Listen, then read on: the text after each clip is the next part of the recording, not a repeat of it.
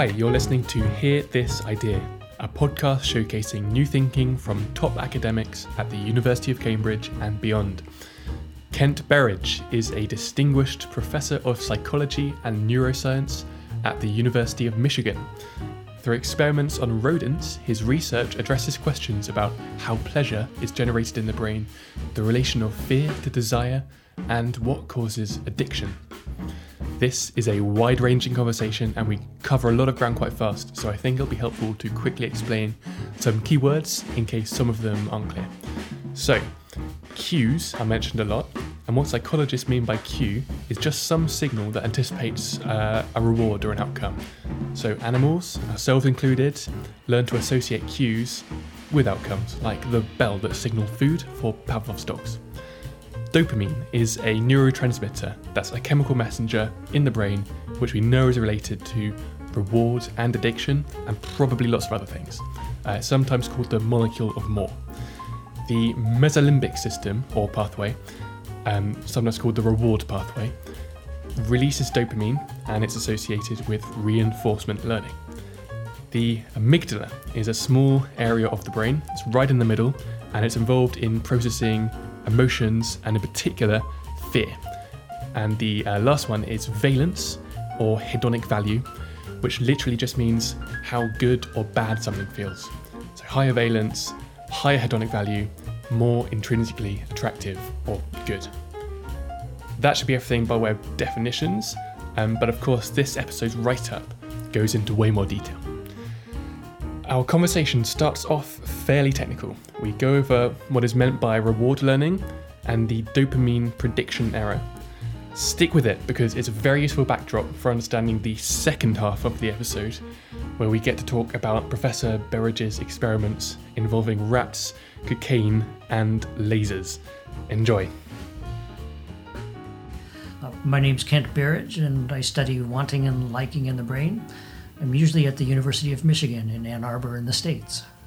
I really want to understand what causes pleasure in the brain, what in the brain truly causes pleasure, because in neuroscience we've had a number of candidates that turned out not to cause pleasure after all over the years. Um, we want the real pleasure generators. I'm also interested in what causes wanting for pleasant things, that wanting and liking for a pleasant thing usually go together, but the brain has different systems for doing the wanting different from the liking, and we want to understand how they work, what wanting really is all about. Um, what's an actual experiment? Well, to turn to, to find what in the brain is causing what psychological process, it helps to be able to turn brain systems on and off uh, painlessly, and there is technology to do that. Um, so uh, we would do animal experiments that are painless. We have to do animal experiments because in humans it wouldn't be possible to turn brain systems on or off even if it were painless, um, except in a f- very few rare clinical cases where, say, people are implanted with electrodes or drug cannula. Um, but in animals, it is possible to painlessly turn brain systems on or off and sort of see does this cause enhanced liking for things? Does it cause wanting for things?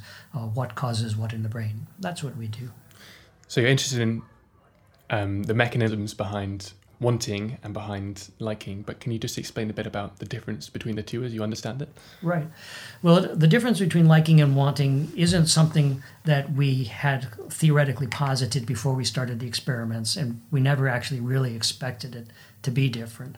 Liking and wanting, they're, they're used almost equivalently or interchangeably. If you like something, you typically want it. If you want something, you expect to like it. Um, they go together they could have been synonyms. And in neuroscience usage, I think they were treated as synonyms. But when we started looking for brain mechanisms of liking, the most famous candidate when we started was brain dopamine. Lots of reason to believe that brain dopamine was pleasure liking in the 1980s. But in our hands, looking at it in a slightly different way than other labs had looked, um, it didn't. It wouldn't behave like pleasure liking. And understanding how dopamine could counterfeit pleasure liking in so many laboratory approaches and clinical approaches, yet not be liking in the way we were looking at it, um, led us to, to think about the different labs were looking, the, the approaches that they were using. And when it became more convincing that dopamine wasn't actually liking. The question was, what was it doing psychologically that could counterfeit or mimic wanting in lots of behavioral test procedures? That's what put us on the difference. Got it. So let's dig into this. What is the prediction error hypothesis and how does it relate to dopamine? Right. The prediction error hypothesis really originally came out of a sort of marriage between computational um, approaches to reinforcement learning, computers that were learning tasks, and neuroscience electrophysiology in the uh, 1990s. Wolfram Schultz, who was here at Cambridge, sort of pioneered the electrophysiology. And several computer scientists who were writing programs for computers to learn new events noticed that one prediction, one particular kind of equation called the temporal difference prediction error equation, an equation, an algorithm that computers could use to learn incrementally to do the same thing, to do something if it was rewarded. Um, the dopamine neurons that Wolfram Schultz was recording from fired in ways, they became active in ways during learning about rewards in monkeys that uh, obeyed the prediction error equation. So from the 1990s through about 2010, prediction error meant the temporal difference model of learning, the temporal difference equation for learning. In the last 10 years, it's morphed a little bit away from that for several reasons, but that was its original formulation. Conceived in neuroscience, the prediction error hypothesis said dopamine neuron firing was a mechanism of reward learning, and the way it contributed to reward learning was by every dopamine burst of firing to an unexpected reward contribute a prediction error increment in the learnt value of cues for that reward, a small increment that could add together and add together with multiple repetitions to finally produce a strong prediction of the reward. That was the original notion. Great. And very simply, do you think it's right? And if not, which of your experiments bear on that? Right. Well, it's a debate that's gone on now for 20 years whether it's right. I, I believe that it is, that it, the prediction error equation is right and the model is right within very limited circumstances. It does predict the behavior of the dopamine system within limited circumstances. Those circumstances are when a reward value is be de- being determined solely by new increments in learning. Um, if we start with a meaningless cue and we learn about it gradually, time and time again, that's a situation where the value, the eventual value of the cue for reward, has been learned incrementally. In that situation, the dopamine neurons follow the temporal difference model beautifully. Would you mind giving us an example, um, like uh, either in the real world or an experimental example of um, where that prediction error hypothesis would then be applicable under the circumstances you gave? Right. So th- the original demonstrations were Wolfram Schultz's when he was working in Switzerland and then he moved to Cambridge. Um, and what he showed was that a monkey's who was would enjoy fruit juice as a reward when the first time it saw a new cue a meaningless cue that it hadn't experienced at all, the dopamine neurons might fire just a tiny bit to that cue, but they wouldn't fire again if the cue was presented a second time. However, if the cue was followed by a fruit juice reward, then the dopamine neurons would fire in a big burst to the surprising fruit juice reward that was surprised because it, the monkey hadn't known it was coming. If you paired the cue with the reward several times, gradually the dopamine neuron would start to fire to the cue itself that predicted the reward. And after a number of trials, it fired vigorously to the cue that predicted reward. And when the actual reward itself finally came a few seconds later, the dopamine neuron didn't fire again. So the firing had moved forward in time to the predictive cue. This step by step transfer is exactly what's predicted by the incremental step by step temporal difference equation, this gradual transfer in reward um, prediction value. So the prediction error was the original surprise, and as the dopamine firing moves to the cue, it's the cue itself, which is the surprising and informative and predictive reward event uh, that the equation has given it. Where the equation starts to go wrong, and um, maybe another phrase to introduce here was model free versus model based kinds of learning. Model free meant that you learned just an increment of stronger prediction, stronger reward prediction, stronger re- event prediction. It didn't really matter what was predicted. What was important was the quantity of the prediction strength. That's what the dopamine neurons firing could represent. In that view, you don't have to know much about the world. You don't have to have a model, a cognitive model of the world and where things are in it. So the dopamine neuron, the temporal difference equation, was classically model free. In the computer programming world, it's model free. You don't need to know more about the, you don't have to model the world. However, it's clear now that the dopamine neurons actually are not entirely model free. They are model based and they start to change their firing in ways that the prediction error equation hasn't told them yet. So here's, here's an experiment. Um, this one, there's a number that have come from Cambridge and from other labs, but this one was from our lab. It was a, an attempt to, to say whether the learned value of a cue was simply a matter of its incremental experiences with reward, or whether it could be computed all anew in a model based fashion. This draws on Dead Sea saltiness. We talked about a little bit earlier. Dead Sea saltiness is disgusting. It's salt water that's the sodium, the salt concentration of the Dead Sea, which is three times saltier than um, regular ocean water. It's disgustingly salty. And in this cue experiment, a rat learned two cues for two events. One cue, a lever popped out of a, a wall, and it was a cue that would predict a squirt of sugar water, not saltiness, but sweet sugar water into the mouth. And as this cue happened a number of times, the rat would, as soon as the lever popped out, the rat would jump on that lever and start gnawing and nibbling on the lever. It was a cue for sugar. Another cue would pop out of a different wall, a different lever with a different sound, and this cue, this lever meant that a squirt of Dead Sea seawater would squirt into the mouth. The rat would gape and shake its head, and it would stay as far away as possible from that salty lever. This went on for a couple of days, and the rat had learned it very well. It would jump on the sugar lever every time it came out, and it would learn, it would avoid the salt lever. Now, by temporal difference models, the sugar lever had been paired incrementally with a positive value that grew step by step by step by step to this high value, so now it was attractive and jumped upon. The salt lever had learned a negative decremental value, a negative value, again and again and again, so now it was repulsive. Then one day the rat woke up in a new appetite state that it had never experienced before because it had received two hormones the night before. These are hormones that mimic the brain signals of salt appetite, of sodium deficiency. If you and I were living on a, a vegetarian diet, a vegan diet entirely with no salt added, um, we would develop sodium deficiency. And our ancestors in the savannah definitely had sodium deficiency. Deer outside, squirrels outside often have sodium deficiency. But you and I have never had it because there's loads of salt in the foods we eat, um, more than enough. And that's true for the rat's food too, so it's never been in a state of salt appetite.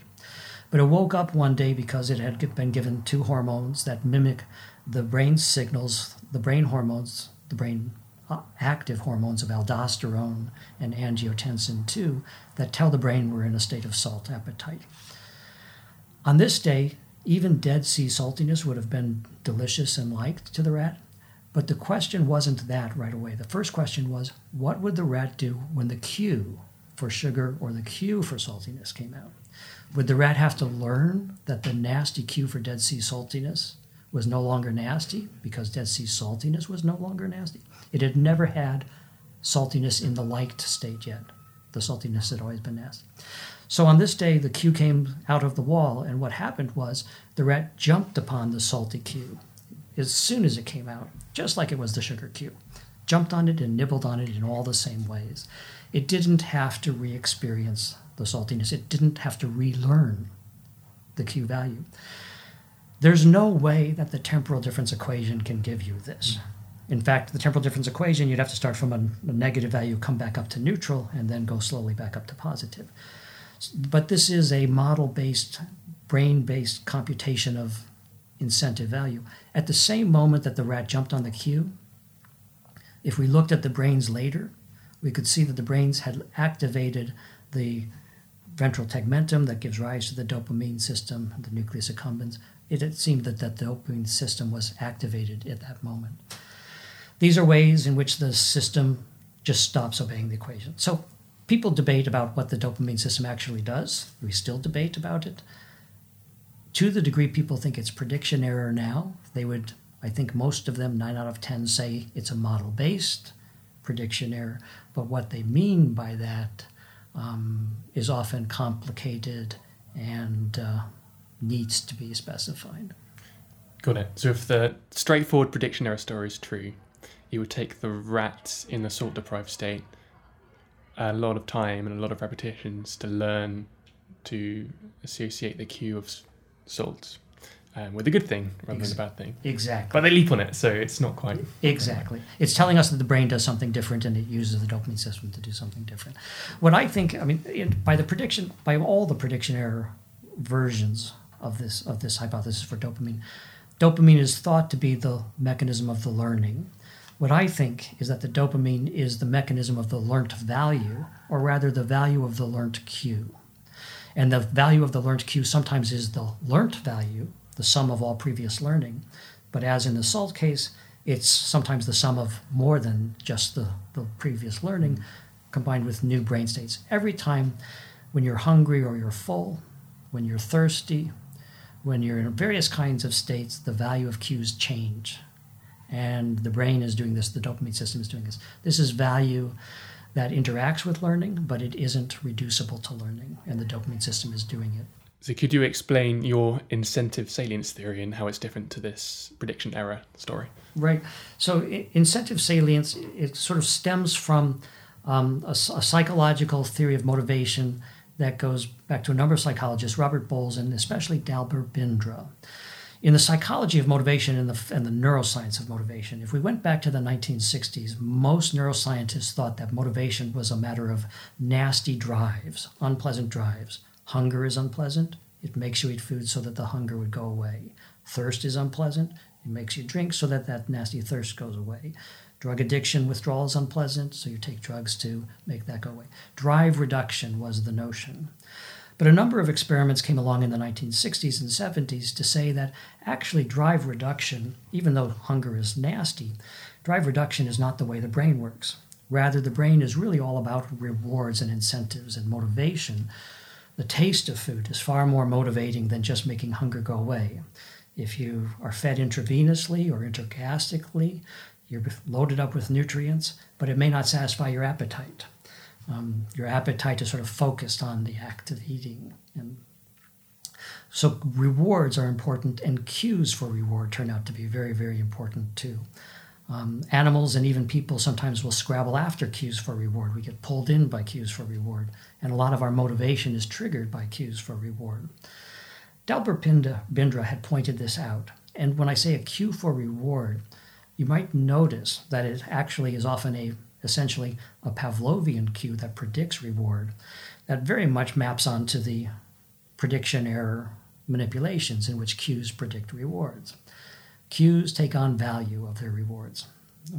They're attractive, they spur appetite, sometimes they're sought out themselves. And Incentive salience, in a sense, is this notion that the cue is both wanted and liked in some ways as though it's the reward. It can be pursued and even consumed. Rats will eat a metal or wooden cue that's paired with sugar rewards. They'll try to eat it anyway, um, as though they like it and they'll work for it. All incentive salience does regarding this Bindra notion of cues as rewards is it pulls apart the wanting of that reward from the liking. And that really came out of the dopamine experiments that we mentioned. Well, I'm not sure we've described them. Um, but the, the notion that the dopamine system was not the liking meant that the wanting for a learned cue was somewhat separable from the liking that cue could trigger. And dopamine seemed in particular to be mediating only the wanting. Incentive salience is the technical term for the kind of wanting that the dopamine system is doing. Why incentive salience? Well, because it's an incentive. The cue is an incentive that you want, but it has particular properties. It's hard not to look at a reward cue that you want at that moment. It pulls in your attention. Um, in human psychophysical experiments where they track eye movements, for example, if people are trying to sort among different little things they're, they're looking at, reward cues will pull in the eye movements and involuntarily pull them. And there's lots of uh, attentional features that go with it. So it's salient in this sense. Reward cues become salient, and that's part of their attractive power. Um, and they take on the want, the wanting, the wanted properties of the wanted reward. So that's a little bit separate from the hedonic impact, the liking of the reward. It's also separate, I should mention, from a kind of wanting that's more our normal everyday use of the word wanting. Normally, when we say wanting, we, we think you have a sort of a cognitive image almost of what it is you want. You can imagine it, you can describe it. This is a declaratively accessible, consciously accessible goal a representation of that goal. And you expect to like it, and you may know how to get it.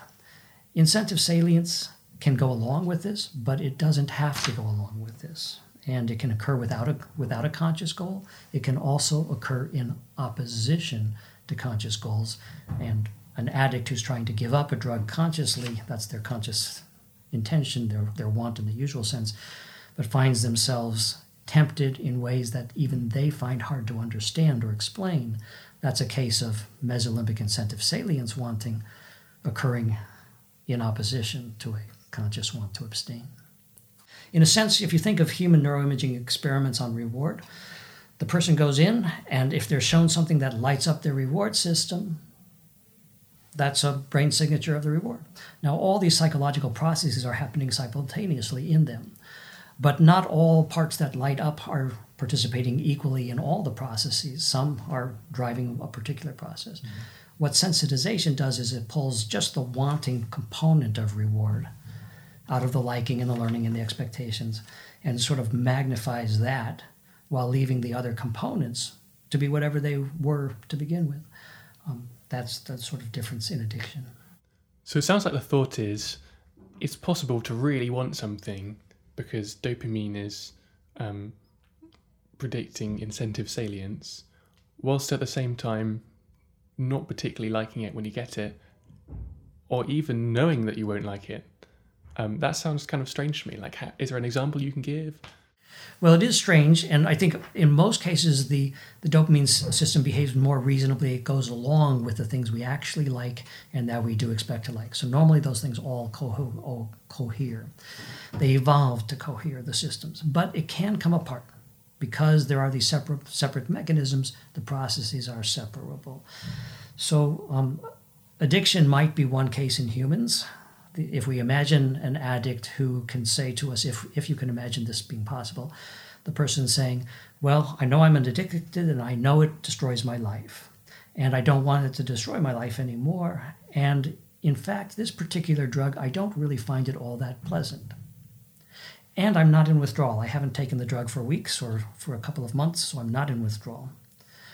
And yet, at certain moments, especially when I'm sort of in a social setting where I used to take the drugs, and someone lights up or shows me the drug, I have an urge.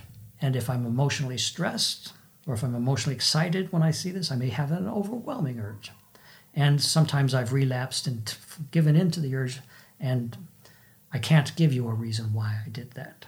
Just the general idea is that this dopamine system um, helps us to want the things which ideally we'd always end up liking. And normally those two things go together and that's why it's there in the first place, just because it's useful for us. Um, but sometimes wanting and liking comes apart, and addiction is an example of that, where you might just know you're not going to like it, but you still really want it, right? Exactly right. Yeah, yeah, yeah. I think it's fair to say that the mesolimbic wanting system evolved to give motivational oomph, usually to the things you cognitively want, and that's helpful. But it can come apart. Okay, so we have liking and wanting, but also it sounds like two kinds of wanting one is the Mesolimbic uh, wanting system, and the other is a more kind of high level. I'm going to reason about this and decide that I want it for you know because I have these goals and aims and whatever. But the Mesolimbic wanting system, this is like more basic, right? This is a kind of just guts drive, right? Is that right? It's a good way to describe it. Yeah. So one question you might be interested in asking is why creatures have a capacity to experience pleasure at all, why not just want lots of things but not particularly enjoy them when you get them? Wouldn't that just lead to the same behavior? Yeah, that's a wonderful question. It's a, a major fundamental question, and I don't think um, any of, of uh, lots of us are would love to have the answer, but none of us have a very strong answer. However, the the kinds of answers that are given often are are such as Tony Dickinson, who's a, a, fine psychologist here now emeritus, um, suggests that pleasure exists because it essentially allows brain wanting systems that might have evolved for one thing, say food, to experience a new pleasant event, like, say, drugs or uh, a new invented social accomplishment in our evolutionary history, and to enjoy that event and to sort of bring to bear the brain wanting systems that evolved for the old things onto this new target, basically giving us new targets of desire. And that's a very, very good answer. I think a very plausible answer. One could probe it further, but uh, that's a very good answer. Sure. Yeah. So the thought is look, simple creatures, it's possible to hard code what they want and like because they experience a fairly narrow repertoire of things that are good for them, things like food and shelter. But creatures as complex as humans or even rats, we live in such a complicated world with lots of potentially new things that would be good for us that couldn't have been predicted or foreseen by evolutionary mechanisms. So it's just way more useful to have this really flexible way of learning to want all kinds of new things.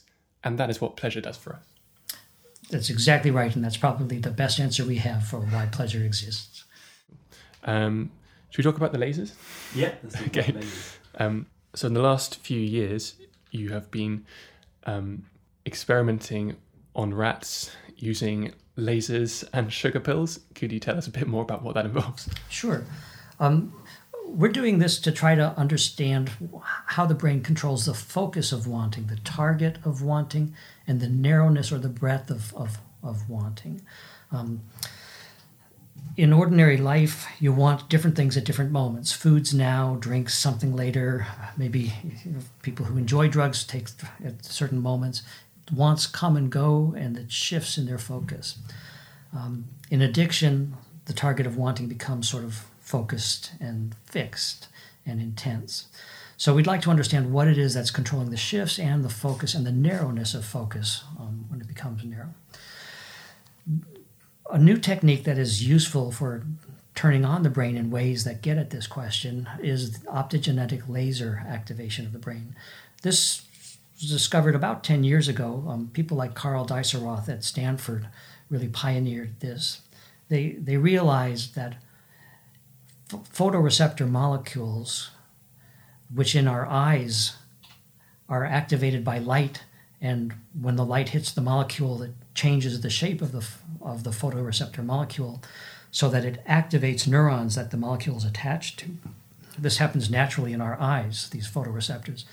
Deisseroth and his colleagues realized that photoreceptor molecules occur in nature, like even in algae and, and in other creatures, simple photoreceptor molecules, but nonetheless, if they were within a neuron, these simple photoreceptor molecules, they could activate that neuron if light were to strike a particular neuron. And Deisseroth and colleagues invented two special things for, to make this happen to activate neurons. The first thing they did was to recognize the photoreceptor molecule was created by genes. The algae that had the photoreceptor had a gene that would produce the photoreceptor. So they took the gene for that photoreceptor molecule from the algae and they put it into a simple virus, a simple virus that they gutted so it couldn't reproduce. They removed a little bit of the gene from the virus so it couldn't reproduce, it couldn't spread, it couldn't infect multiple, multiple cells. It could only infect where the virus actually physically was placed in the brain or in the body. So they put a gene into the virus that would do this.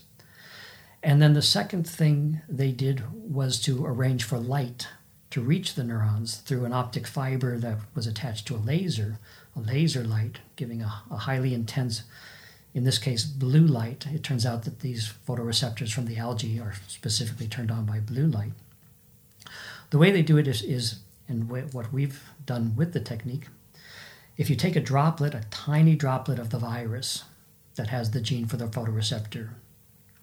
And in an anesthetized animal, or perhaps someday in an anesthetized person, that tiny droplet of virus solution was put in one particular brain structure, like the amygdala. That virus would infect the neurons just where it was placed, in that tiny location in the amygdala. And that's what it happens in our experiments. And then at the same in the same surgery in the anesthetized rat, a tiny optic fiber is implanted in the amygdala and attached to a little head cap that's permanently fixed. When the rat wakes up and recovers, it feels no pain because the fiber is permanently fixed, the head cap is permanently fixed, the virus is gradually being expressed by, by the neurons. The neurons are making their photoreceptor. And after a couple of weeks, the neurons of the rats have the photoreceptor just in its amygdala. And now, if you turn on the laser attached to the optic fiber that's implanted in the amygdala, it will illuminate the neurons in the amygdala. Those neurons will fire action potentials because the photoreceptors change their shape. They allow exciting, positively charged ions to enter the neuron. The neuron becomes excited, and that's what makes neurons fire. Um, what we do is we pair this now with the rat. We let the rat learn that its laser comes on, its amygdala fires, when the rat is earning a particular sugar pellet or a particular squirt of intravenous cocaine, or sometimes even a particular nasty event like touching a rod that sticks out of the wall that if you touch it, it gives you an electric shock. The rat doesn't have to touch it, but the rat could touch it, and if it touches it, it'll get the electric shock plus the laser. Or if it takes the intravenous cocaine by poking its nose into a little hole that triggers cocaine, it gets the cocaine plus the laser. Or if it presses a lever that earns it a sugar pellet, it gets the sugar pellet plus a laser. If this happens a few times, say 10 or 20 times in a half hour, and if it happens maybe for a couple more days, what happens is the rat now will eagerly choose and work for just that laser paired sugar or just that laser paired cocaine or just work and touch that laser paired rod that gives it a slightly painful electric shock. And that becomes almost obsessively, addictively chasing this laser paired sugar or cocaine or shock. And will work for cues that are paired with this same laser paired event like the shock. Um, so it seems motivated and focused on it. And in our experiments, we've asked the rat, is it the laser they seek? The answer is usually no. They don't really care about the laser by itself. We ask, does the laser make the the, the sugar more pleasantly liked? The answer is usually no. Um, does it make the shock simply always pleasant? And the answer is no. Um, it can actually make shock worse in some other cases. So, what the laser seems to be doing is multiplying the incentive value of sugar or cocaine and actually transforming the motivational value of the shock from feared into wanted. It's transforming the brain's re- representation of the motivational value of these particular narrow targets, making them incredibly valuable, yet not making them liked, and we believe not making them expected to be liked. In fact, the rat has to actually expect that the shock rod is going to shock it in order for it to be attracted to the rod. If we turn off the shock, the rat won't be attracted to the rod anymore. It'll lose that attraction. So it has to expect to be shocked and get the shock and to create these maladaptive, addictive types of wants.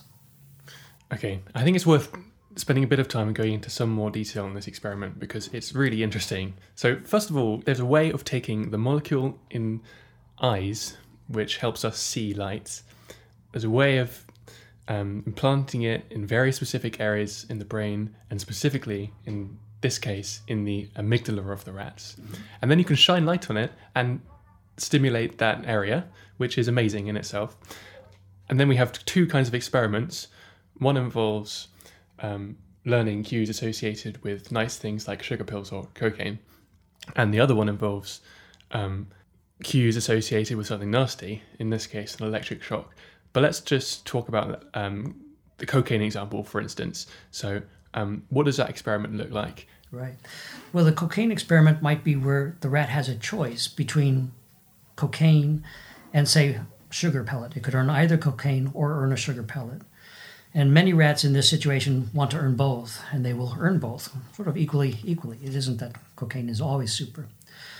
But we'll we'll bring two rats into this situation, and for one rat, we'll put the laser. Uh, we'll pair the laser with earning the sugar, with the cues for the sugar too.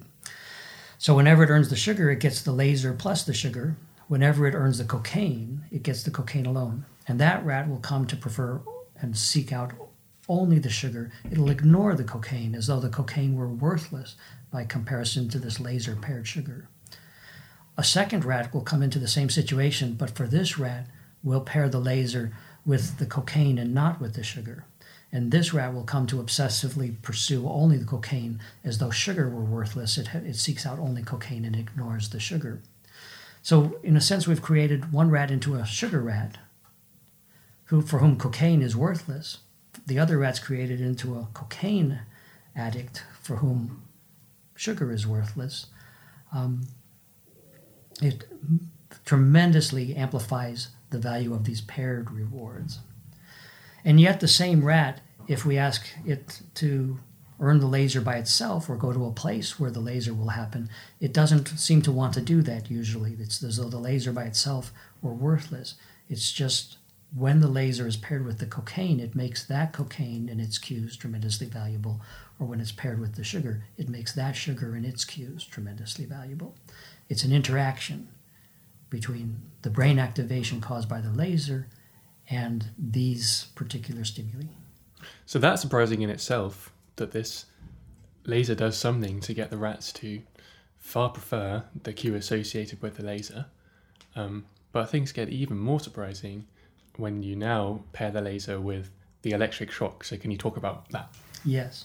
So, um, when we were finding all of these attractions, we were wondering what could what could sort of set the boundary conditions for these attractions. What we knew, and everyone in neuroscience knows that the amygdala is involved in more than desires. It's involved famously in fears, and we were almost concerned that we were getting always such strong desires out of the amygdala stimulations. We were wondering if it could be afraid. So when we started the shock rod situation, it was our way of, of asking the rat in a very mild situation where the rat never had to get a shock unless it voluntarily tried it. Um, would the amygdala stimulation make it more afraid of the shock rod? That's what I actually expected when we started. To my surprise, to the surprise of the PhD students who were actually doing this study, Shelley Warlow and Aaron Nofziger, um, Instead of making the rats more afraid of the shock rod, the laser pairing seemed to pull them into the shock rod. They'd go back to the shock rod and go touch it again and again and again, and sometimes even nibble on the shock rod.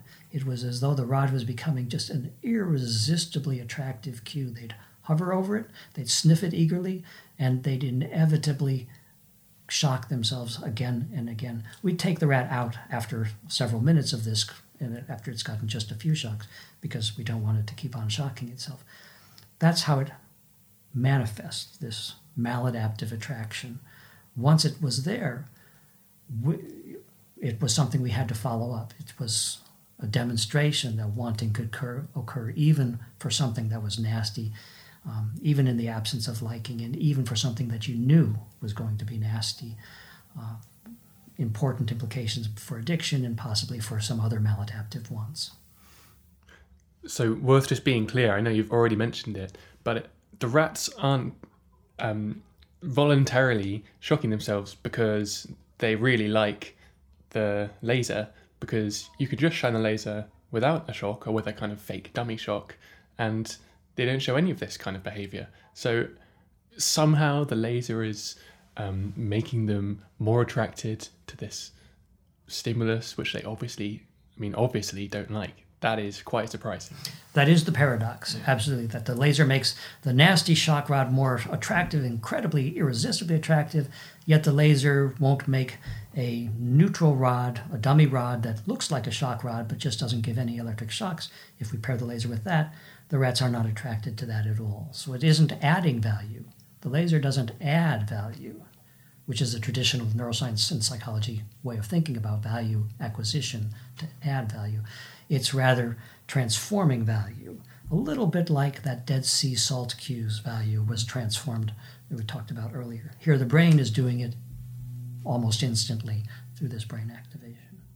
Got it. And the other mysterious thing is that, as you mentioned, we normally associate, or at least often associate, the amygdala with fear and with um, learning aversive behavior.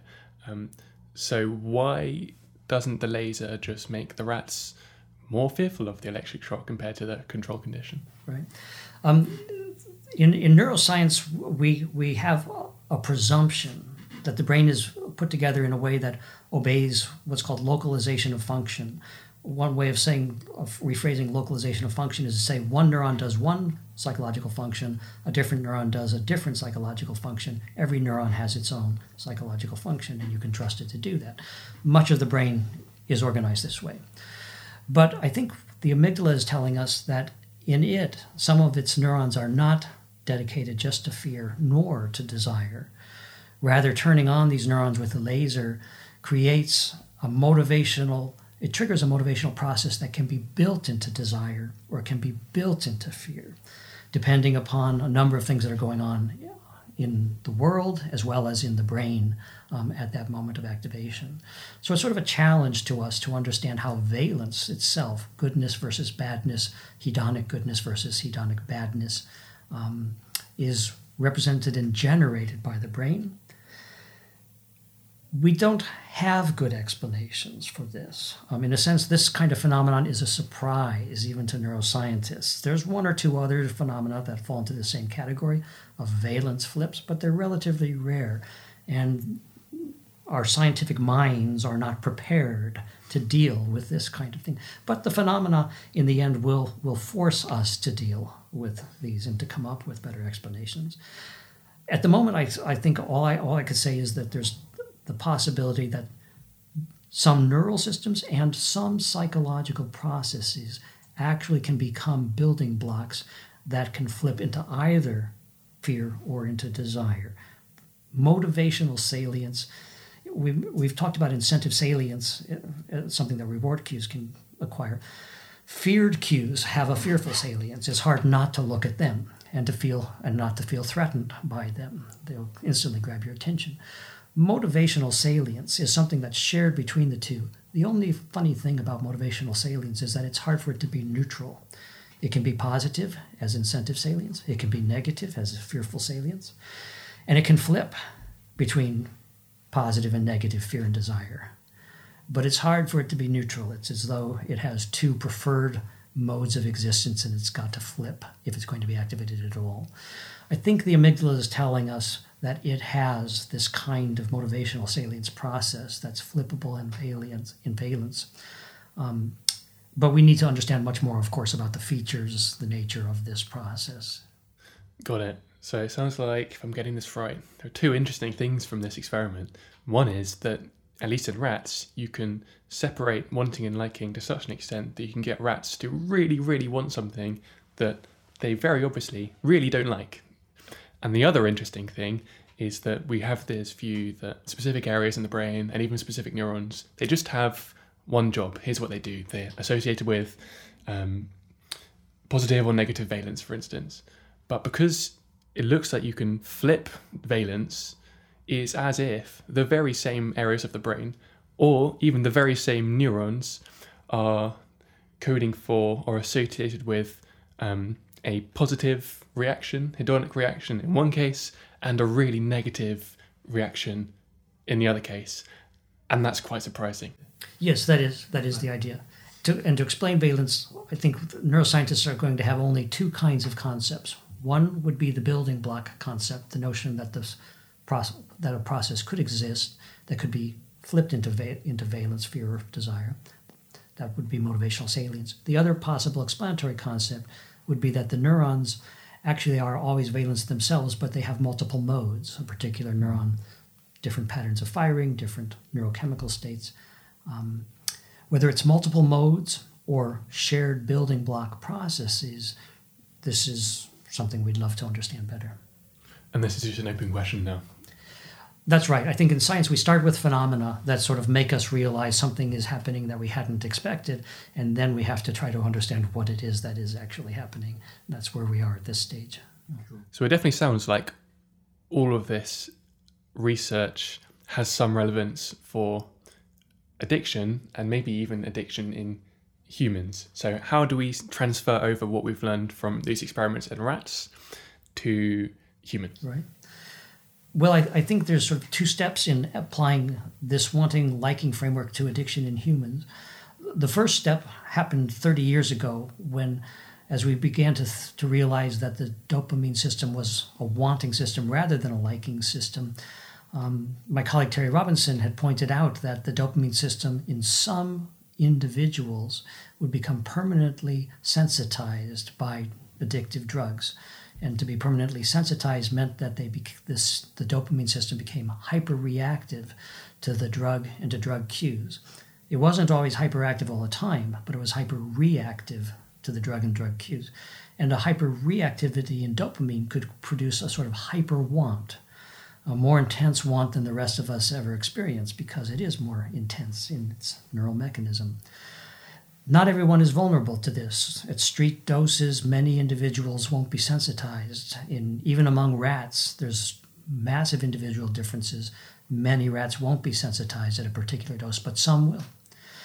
And um, some may be so vulnerable to this that they can become even spontaneously sensitized by life events like stressors or other emotional events, and behavioral addictions could result from, from this.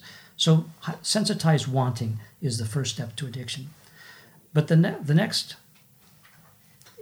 question, as we think in neuroscience to try to explain addiction, the competing theories today are theories like, well, addiction is an overly strong habit, or addiction is an overly strong negative emotional state, negative hedonic state of withdrawal, or just life, stress, and bad circumstances that we try to self medicate by taking drugs to make that go away.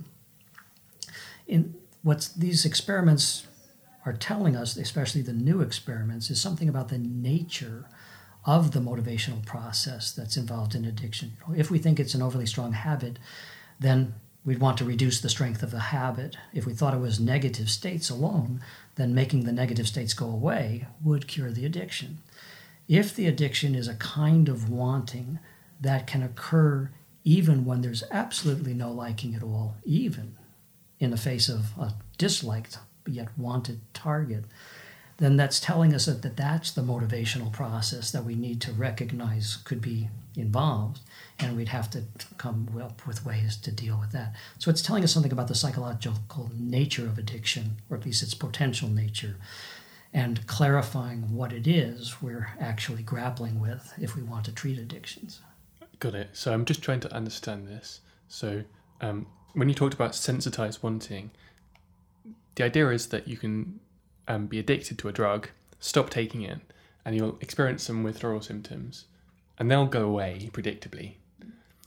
But even many years later, um, you might see a cue for that drug. You might see someone, you know, lighting up, or you see the same drug, and um, you experience the same strong wanting as you originally did. So that doesn't go away as fast as withdrawal does. Is that the idea?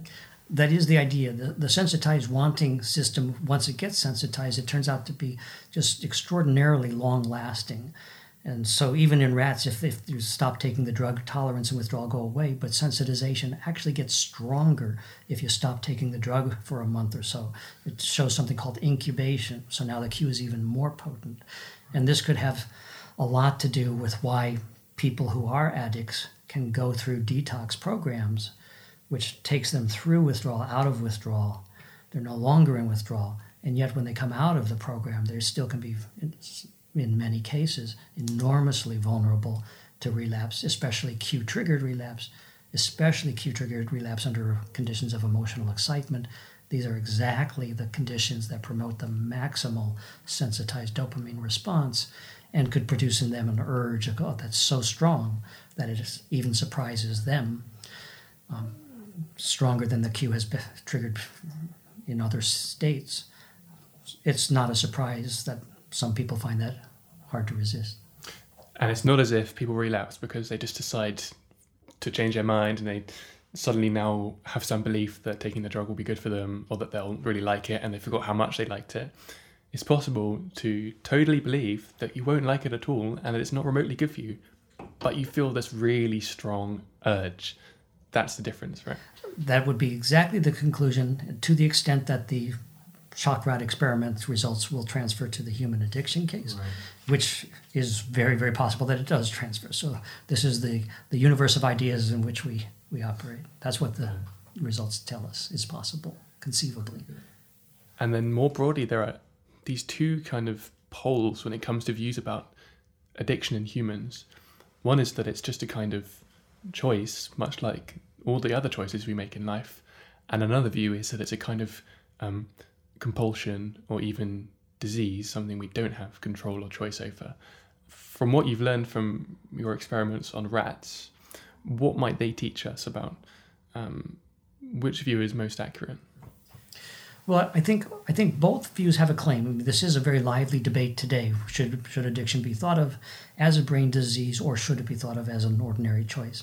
And in favor of the ordinary choice, it's very clear that it, that to, the decision to take drugs at any moment is a choice that's influenced by ordinary choice factors like punishments and incentives.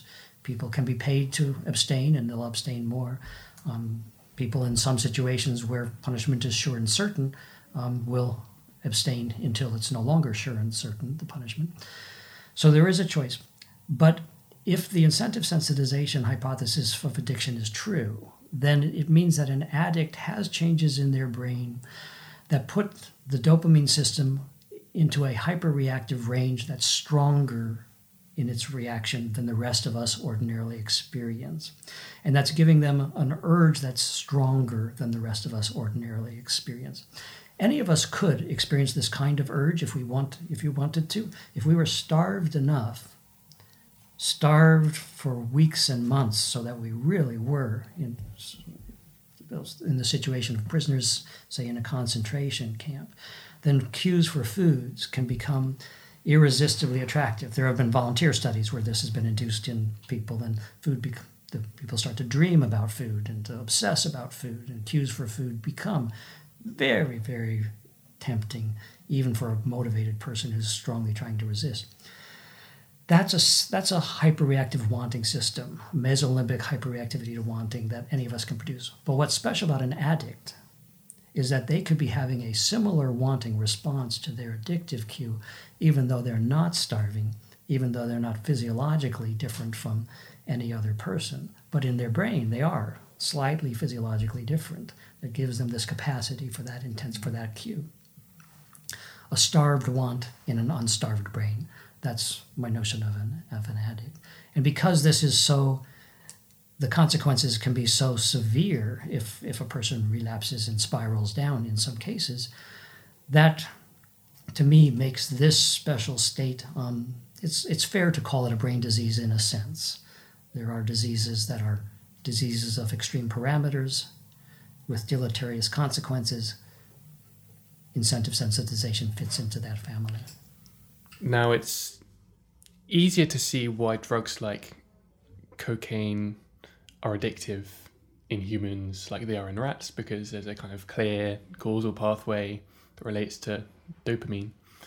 But humans get addicted to all kinds of things gambling, gaming, the internet, shopping. And we very rarely get addicted to other things. So I don't get addicted to brush my teeth, but I do it regularly, right? So, what is it that addictive um, activities have in common that make them addictive? What they all have in common is that they all have a special ability to activate the mesolimbic dopamine system, even in non addicts. So there's hundreds of human studies where people are put into scanners and allowed to play gambling games, and winning money lights up our mesolimbic system in all of us. Um,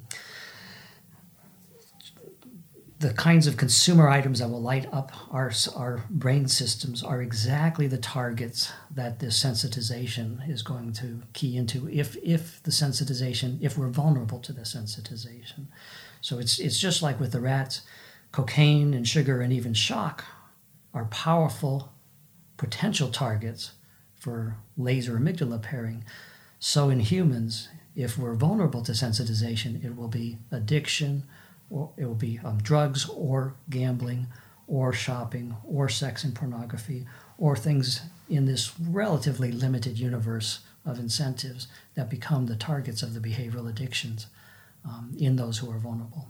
Got it, got it.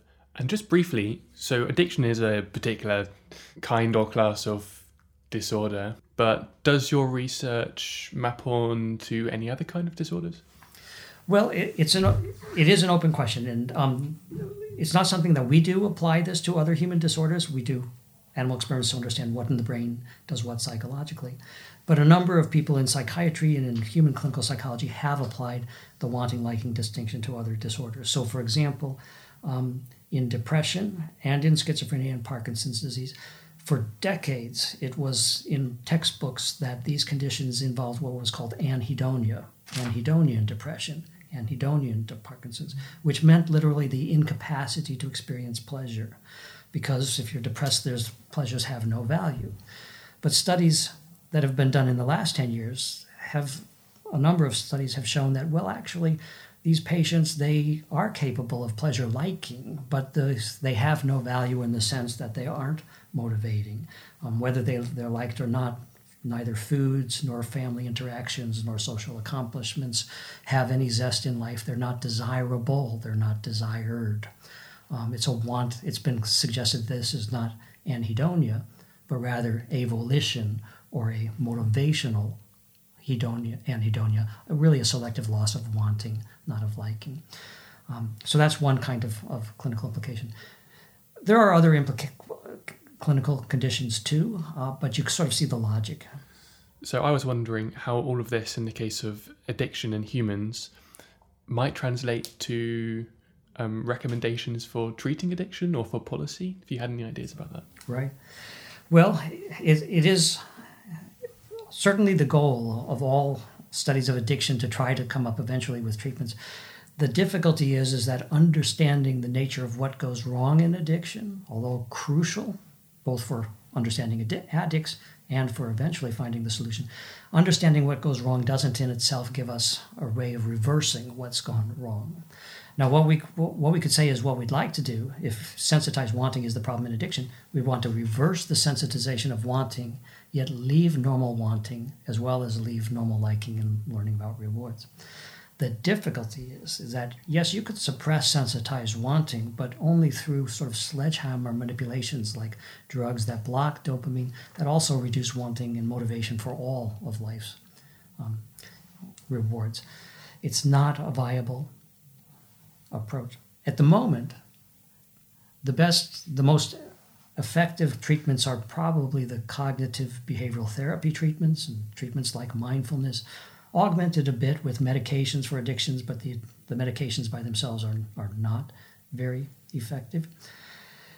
Um, in the future, it's conceivable to imagine that it will become possible to reverse these brain changes. There are actually a few animal laboratories with results that are suggesting that in rats, it is possible with a combination of optogenetic manipulations and drugs to selectively reverse sensitized wanting.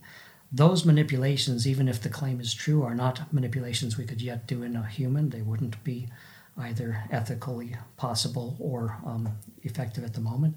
But it's conceivable that in the future it could be transformed into ways that would interact, say, with transcranial magnetic uh, brain stimulation that isn't invasive, uses magnetic fields, interacting with brain manipulations that don't have to involve invasive probes um, permanently implanted.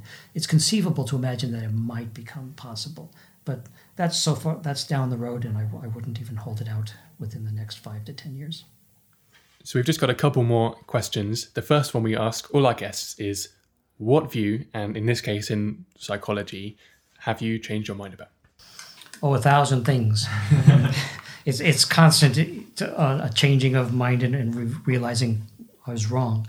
Um, the first big one was I was absolutely convinced that dopamine was pleasure. When I began my career, I loved that hypothesis, and we started our experiments intending to add one more little bit of evidence to the conclusion that dopamine was pleasure. It was painful, literally painful, to have results that didn't fit that. Um, the silver lining was the wanting hypothesis that came out of it later, but that was that was a process. And in so many ways, I would say in the course of my career, even before I started in science, I was sure from the beginning of topics that I was interested in. And I think earlier in my career, I took that to mean also there were topics I was not interested in.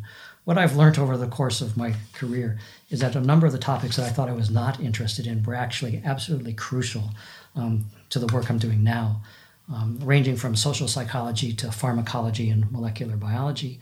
Um, so if I were starting again, I think I'd say to myself, yes, identify what you want, what you are interested in pursuing, but um, don't wall off the fields outside and keep a really active interrogation of other fields because you never know what's going to turn out to be useful. Great. And the last question is what three books or papers or films would you recommend to anybody who wants to find out more about these topics? Well, there's, I mean, there's so many sort of sub questions that, that we've talked about. Um, I, I think any student might want to look at Wolfram Schultz's uh, recent reviews on dopamine published, say, in the last from 2015 to 2017. That would give you the prediction error hypothesis from the mouth of the inventor on the neuroscience side, the original inventor of that hypothesis. So that's a marvelous thing. Um, there's also some excellent papers on the Cambridge habit theory of addiction from Trevor Robbins and Barry Everitt and David Belin and others who are in the psychology department um, on that. If you're interested in wanting and liking, um, papers, my, my lab's papers are all available on my lab's website for download, for free download. But I'd suggest perhaps um, a chapter with Richard Holton, co authored Holton and Berridge um, several years ago. That might be a good introduction for philosophically inclined students. Um, Terry Robinson and I had a paper on wanting and liking and incentive sensitization meant for broad psycho- psychological audience, any psychologist. That's in American Psychologists, I think 2016. Um, Berridge and Robinson, American Psychologist, 2016. And that's on the website too. Professor Kent Berridge, thank you very much. Thank you. That was Professor Kent Berridge on dopamine, addiction, and neuroscience. As always, if you want to learn more, you can read the write up at hearthisidea.com forward slash episodes forward slash Kent. There we go into more detail on the theories and experiments described in the episode, and you'll find links to Kent's recommended reading and to his lab's own website. Um, also, we'd be really grateful if you could leave an honest review on Apple Podcasts or wherever you're listening to this. We're just starting out, and at the time of recording, we don't have any reviews yet. Your feedback would help us improve and others find the show. And of course, if you'd like to support the show more directly, you can also leave a tip by following the link in the show notes. Thank you very much for listening.